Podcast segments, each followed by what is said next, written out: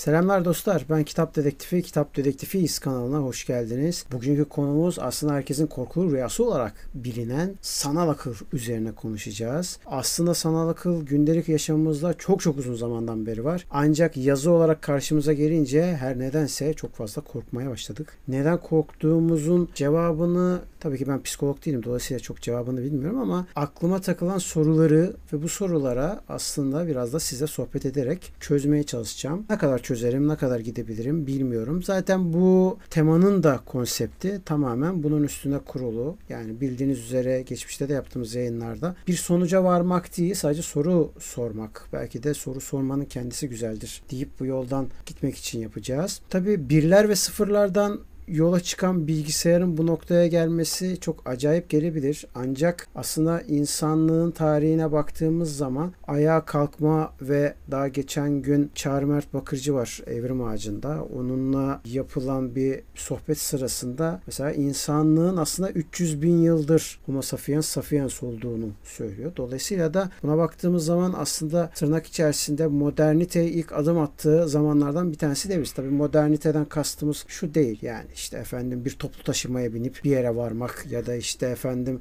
birileriyle toplu olarak oturmak, toplu olarak kalkmak gibi şeyler değil. Tabii ki bir cep telefonu değil. Dolayısıyla da bunun yerine aslında daha farklı şeylerden bahsediyoruz. Yani nedir bu? Birlikte yaşamak aslında. Birlikte yaşamayla birlikte bir modernite dönemine girdi sayılabilir. En azından Homo sapiens sapiens için böyle söyleyebiliriz. Zaten iki ayağımızın üstüne kalkmak çok daha milyonlarca yıl önce olan bir şey. Large dediğime bakmayın. Yani o bahsettiğim tarihten bir buçuk iki milyon yıl kadar önce olan bir şey. Dolayısıyla gelmiş olduğumuz nokta aslında çok çok ileri değil açıkçası. Zaten bizim günümüzde çok ileri dediğimiz şeyler de evren için tabi batıcı olduğumuz zaman daha bilim yanlısı olduğumuz zaman evren kelimesini kullanıyoruz değil mi? Kainat dediğimiz zaman olmuyor mesela. Biraz da muhafazakarlar kainatı kullanıyor. Neden bu kelimeler var bilmiyorum ama dolayısıyla da bu noktaya baktığımız zaman şöyle bir sıkıntı çıkıyor ortaya. Biz kainatın içerisinde bile hani klasik bir söz var ya toz tanesi hızın da ışık hızı falan diyorsun ki güneş bile ışık hızının içerisine 8 dakikada geliyormuş mesela. Güneşten çıkan bir ışık dünyaya 8 dakikada ve gördüğümüz bir şeyden bahsediyorum. Ki biz göremediklerimizden bahsediyoruz. Dolayısıyla da kainatın aslında ah şu anda muhafazakar oldum.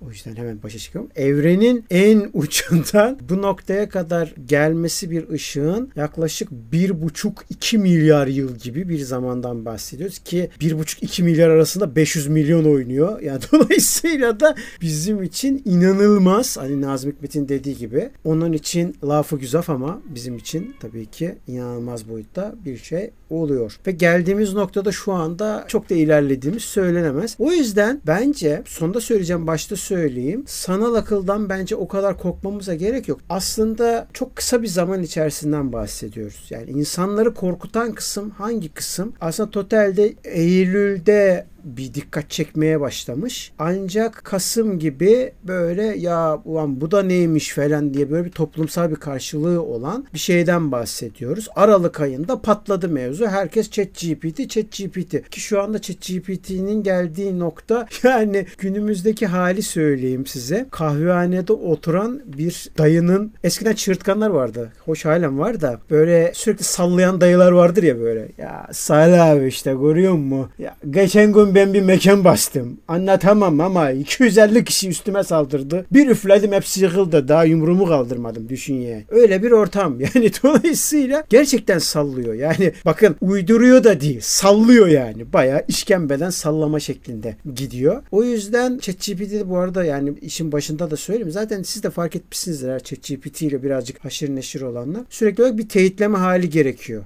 Yani mesela az önce biz tabii gazetecilikte yaptığımız için oradan mesela bakıyoruz falan bir konuyu araştırırken bir şey çıkıyor karşımıza. Bakıyorum işte diyor ki mesela bir tane derginin diyor ilk kurucusu diyor. Ondan sonra bir açıyorum hiç alakası yok. Öyle bir şey yaşanmamış. Ya öyle bir kişi bile yok. Yani ismi bile uydurmuş. Bari isim doğru olaydı. O kadar yani. Dolayısıyla da bu bence çok da korkutucu değil. Çok absürt bir şey. Bence asıl korkmamız gereken bundan korkmamız. Biz niye bundan korkuyoruz? Bence asıl mesele bu. Bakın korku meselesi edilmesi çok önemli olduğunu düşünüyorum. Tabii diyeceksiniz ki ya konuyla ne alakası var? Çok alakası var. Biz her şeyden korkuyoruz. Zaten korktuğumuz için Homo sapiens sapiens ayakta kalmış. Homo sapiens'in kendisinden arta kalan uçan salyangozu dinlediğiniz zaman zaten göreceksiniz bunu çok detaylı olarak anlatıyor. Dolayısıyla serisini de takip edin lütfen. Orada mesela göreceksiniz. Diyeceksiniz ki ya kardeşim bu nasıl bir şeymiş böyle. Gerçekten ya Homo sapiens'ten kalan tek bir varlık nasıl olabilir? Aslında insan böyle deyince şey diyor. Şöyle savaştık. Anadolu'yu şöyle yardık. Ya da Amerika'yı böyle övündüğümüz şey de sürekli birilerini kesmek üstünden. O da ayrı bir konuda. Ya bu bu arada sadece Türklere az, Kızılderili az ya da ne bileyim bir Antarktika'daki herhangi birisine az vesaire falan bir şeyden bahsetmiyorum. Dünyanın her tarafı için sürekli olarak birilerini bir şekilde işgal ettiğimiz zaman bunu bir kahramanlık destanı gibi gösteriyoruz ki yendiğimiz zaman. Ama yenilirsek o kısım ya tarihten siliniyor ya da hiç yokmuş gibi davranıyoruz. Dolayısıyla bu bir kenara aslında baktığımız zaman şunu çok net bir şekilde söyleyebiliriz. Homo sapiens sapiens'te olan torunlar haricindeki kısımlar sürekli birbirlerini öldürmüşler. Ve bizde galiba kalan onlardan kültürel bir aktarım olarak tırnak içerisinde kahramanlık hikayeleri kalmış. Başka da hiçbir şey kalmamış. Onun haricinde sürekli öldürdükleri için biz o sırada ne yapıyormuşuz? Ya bizim atalarımız Homo sapiens Safiye. Sanırım ağacın kovuğunda takılıyormuşuz yani böyle. Ya abi ne gerek var falan ağzımızda da bir tane şey buğday tanesi. E, yatıyoruz ya da güldür güldürden keşke telif olmasaydı da onu göstereydim. Tak topuk diye böyle kaçma şeyi var ya işte o onu yapıyormuşuz yani. Az önceki bahsettiğim korku buradan gelen bir şey. Dolayısıyla da aslında sanki işsizlik hiç yokmuş da sanki abi herkes iş sahibi de sanki böyle hepimizin kursağından yemek giriyormuş da biz bunun sonucunda işte efendim chat GPT geldi hepimiz işsiz kaldık aa falan bu noktaya geldi. Ya yok böyle bir şey. Ya geçmişte de olan bir şey bu. Buharın icadıyla. E, bu arada TikTok'ta varız. TikTok'ta da bununla ilgili çok ufak bir dakikalık bir tane videomuz var. O buharlı makineyi keşfeden kişinin hayatıyla alakalı. Ona da bir bakabilirsiniz. Ee, orada da mesela biz sanal akıl kullandık. Sanal akıl konuşuyor. Sanal akıl metni oluşturuyor. Sanal akıl resmi ayarlıyor. Bir tek yüklemeyi yapmıyor. Onu da biz yapıyoruz. O da bir zahmet yani. O noktaya gelmiş vaziyette. Ve ben bundan hiç rahatsız değilim. Çünkü bana daha çok boş vakit kalıyor. Ve kalan bu boş vakitte ben daha fazla üretim yapabiliyorum. Zaten sıkıntı da bu. Yani bu konuyla bağlantılı hepsi birbiriyle. O yüzden böyle anlatıyorum. Bu noktada biz o sanal aklı nasıl kullanacağız?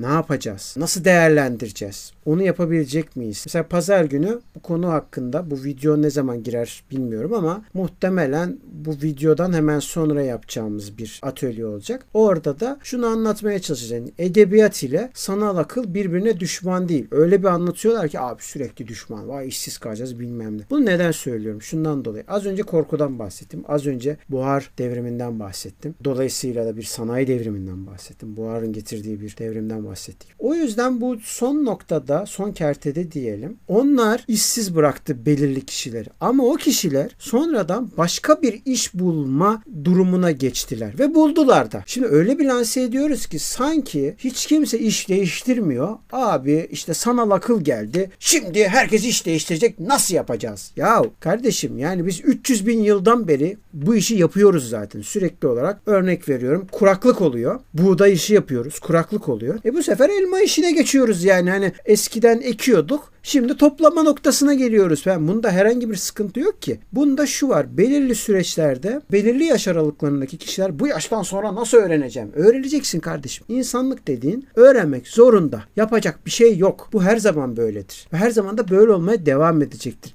Evrenin tamamı böyledir. Dolayısıyla da buna baktığımız zaman bence bunda herhangi bir sıkıntı yok. Bunda aksine neden korktuğumuz noktasında bence bir sıkıntı yapmamız lazım. Bu bana şeyi anımsatıyor. Mesela bu seçimler döneminde sürekli şey söylüyorlar ya bir tipli değilim ben ama tiplilere sürekli şöyle bir propaganda yapıyorlar. Daha doğrusu komünistlere yapıyorlar. Komünistler hepinizin evini alacak falan diyor. Komünistler de diyor ki yani zaten oğlum bankalar evimizi alıyor. Ne alakası var? Hacizlik meseleye geldiğimiz zaman zaten alıyorlar. Ya borcumu ödeyemiyorum. Hem beni işsiz bırakıyor. Bakın yine geldik aynı nokta. Hem de işsiz kaldığım için borçlarımı ödeyemiyorum. Ondan sonra da evime el koyuyor ama sonra eve el koyanlar diyor ki komünistler evinize el koyacak. Dikkatli olun. Ben Allah Allah kardeşim. Şimdi burada da aynı hesap aslında. Gerçekten hiçbir farkı yok. Tamamen aynı mantalite yani. İşte diyor ki sanal akıl diyor bizi işlerimizden edecek. Ulan sizi işlerinizden edecek sanal akıl değil. Sizi işlerinizdeki patronlar. Dolayısıyla bu da sınıfsal bir şeydir. Ya patronun bireysel olarak suçu var ya da yok mesela. Size iyi patron var, kötü patron var. Sınıfsal bir şeydir. Böyle yapmazsa ucuza çalıştırması gerekiyor. Çünkü vergiden kesemez, teknolojiden kesemez.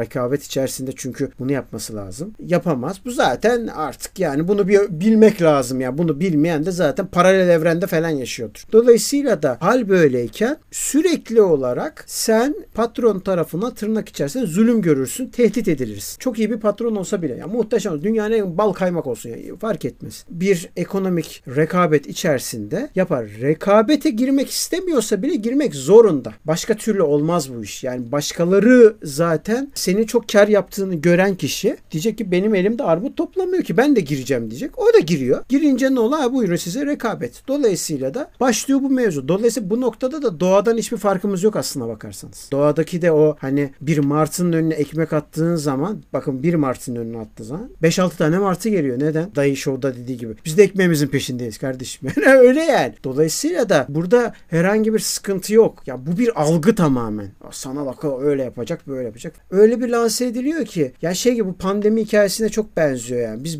olayları abartmakta artık suyunu çıkart. Pandemi geldi. Dünya tarihi çok değişti. Ya arkadaş değişmedi. Ne alakası var? Zaten uzaktan çalışma yapılıyordu. E şimdi daha da şey oldu. E, ne kadar oldu? Ha işte yani halen patronlar diyor ki hayır diyor. Ben diyor şirketin kirasını boşuna mı ödüyorum kardeşim diyor. O yüzden geleceksin çalışacaksın diyor. Bir de daha çok baskı altında tutmam lazım seni diyor. Çünkü daha ucuza çalıştıracak işçi bulması lazım. Çünkü işçi durdukça kıdemi artıyor. Kıdemi arttıkça daha çok masraf demek. Daha çok artist oluyor. işlerde uzmanlaşıyor falan değil mi? Olması da gayet normal. Biz de olduk yani. Biz de gençliğimizde artist olduk falan.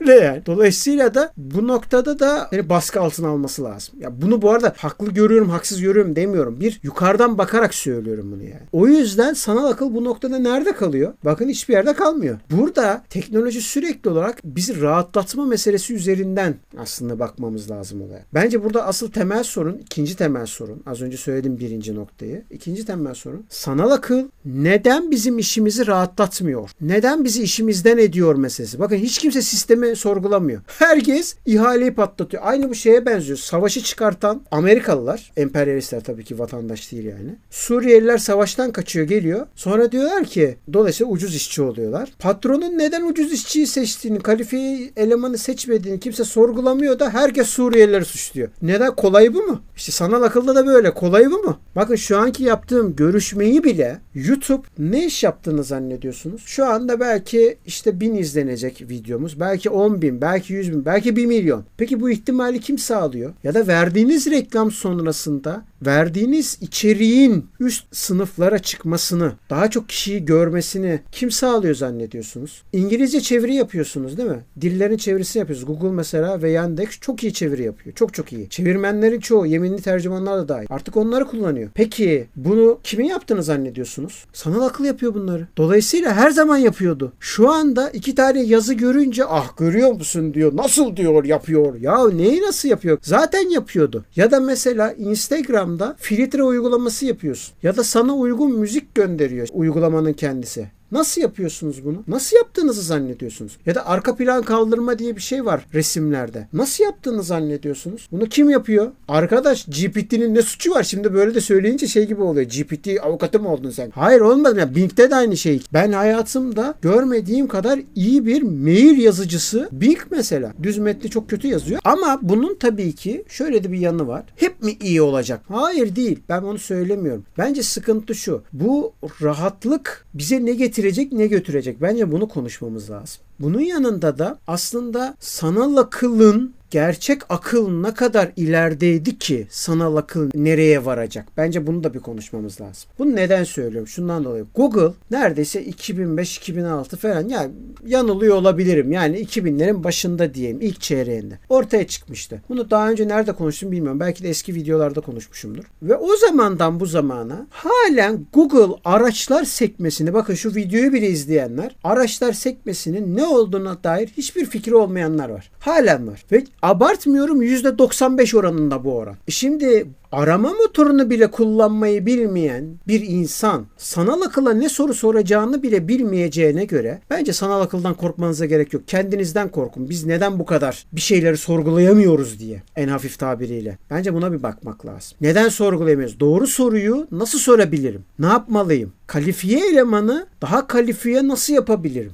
Edebi olarak ben bir yazarım. Bana daha iyi kim yazdırabilir? Buna bakmamız lazım. Dolayısıyla da bunların hepsini bir sorgulamamız lazım. Eğer bunları sorgulamıyorsak işlerimizi hafifletmek noktasında bizim herhangi bir işimize yaramıyorsa zaten onu ortadan kaldırmak lazım. Ama şu anda tam öyle bir şeyden bahsetmiyoruz. Şu anda sürekli işimizi elimizden mi alacak? İşimizi elim ya ben ondan mesela yazdıklarından ilham alıyorum. Geçen gün 20-25 tane senaryo yazdırdım. Beğenmiyorum. Baya böyle şey Ali Ağoğlu gibi oldum. Bu değil, bu da değil, bu hiç değil. Sürekli böyle bu haldeyim yani. Ama her seferinde daha da yaratıcı yazmaya başladım. Ya konuştukça açılan bir şeyden bahsediyor. Ben bundan neden korkayım ki? Ben bundan bence korkmamız gereken ne biliyor musunuz? Onlara silah yükleyen silah tüccarlarından korkun bence. Ya da ona karşı ne yapabiliriz diye kork. Amerika'nın belirli eyaletlerinde silahlı sanal akılla çalışan robotlar yapıyorlardı. Askeriyeye alternatif olarak bence bunlardan korkun siz. Bunlardan korkun. Sürekli olarak böyle bir vay işte bizi işgal edecekler. Bizi egomanya altına alacaklar. Arkadaşlar en sonunda tamam diyelim ki öyle bir dünya oldu. Bütün her şeyi ama her şeyi yani tuvalete gideceğimiz saati bile sanal akıl yönetiyor. O kadar ki diyetisyenler falan bence taklasını attırırlar sanal akılların da o da ayrı bir konu. En sonunda böyle bir şey yaptığınızı düşünün. O noktada bile ya arkadaş bu ürettikleri ürünleri kime satacaklar? Soruyorum ya kime satacak? Gerçekten kime satacak? Yani samimiyetle soruyorum. Ya tüketici olması için üreticinin olması lazım. Üretici olması için de tüketicinin olması lazım. Bence bu temel sorularımızı bir çözmemiz lazım. Ya şunu demek istiyorum. Kime satacak bu ürettiklerini? Herkes işsiz. Sanal akıl kendi kendine muhabbet mi edecek? Salih hadi şurada bir tavla atalım. Ha, yok at. Ya demek ki bu saçmalık. Onun yerine ondan nasıl yararlanabiliriz? Onu nasıl kullanabiliriz? Tamamen bir balonu nasıl söndürebiliriz? Bence bunları bir konuşmamız lazım. Bunları bir tartışmamız lazım. E, dolayısıyla da bunlar üzerinden hareket etmemiz lazım. Yani sonuç itibariyle bugün e, saatleri tutturduğun zaman Türkiye'den Amerika ile bile ya da Çin'le bile aynı anda aynı saniye içerisinde bir görüşme sağlıyorsan bence kameralarda bile böyle. Ya mesela geçen gün bir kamera sistemi yapmışlardı biliyorsunuzdur. Biraz ilgilenenler zaten biliyordur. Kameraya bakmıyor benim gibi. Ekrana bakıyor aslında. Ama kameraya bakıyormuş gibi konuşma yapıyor. Bakın inanılmaz işini kolaylaştırıyor. Yani düşünebiliyor musunuz? Özellikle podcastlerde mesela, görüntülü podcastlerde müthiş bir şey. YouTube'da da öyle. Müthiş bir şey yani. Sesini taklit ediyor vesaire. Bunlar şimdi hemen şey diyor. Sesini taklit edince birilerini kandırabiliriz. Arkadaş neden biz birilerini kandırmak durumunda hissediyoruz ya da birileri neden bizi kandırıyor? Bence bunları bir sorgulamamız lazım. İnsanlık kendini temel olarak bence iyi bir şekilde sorgulaması lazım. Sizin ona yüklediğiniz şey her neyse bence ona bir bakmamız lazım. Biz asıl her zamanki gibi bir birey olalım da zaten o zaman sanal akıldan korkmaya gerek kalmayacak. Kanalımıza abone olup beğenmeyi, paylaşmayı ve de aynı zamanda Askıda Kültür Sanat ile bize destek olmayı lütfen unutmayın. Sürekliliğimiz size bağlı. Görüşmek üzere. Kendinize iyi bakın.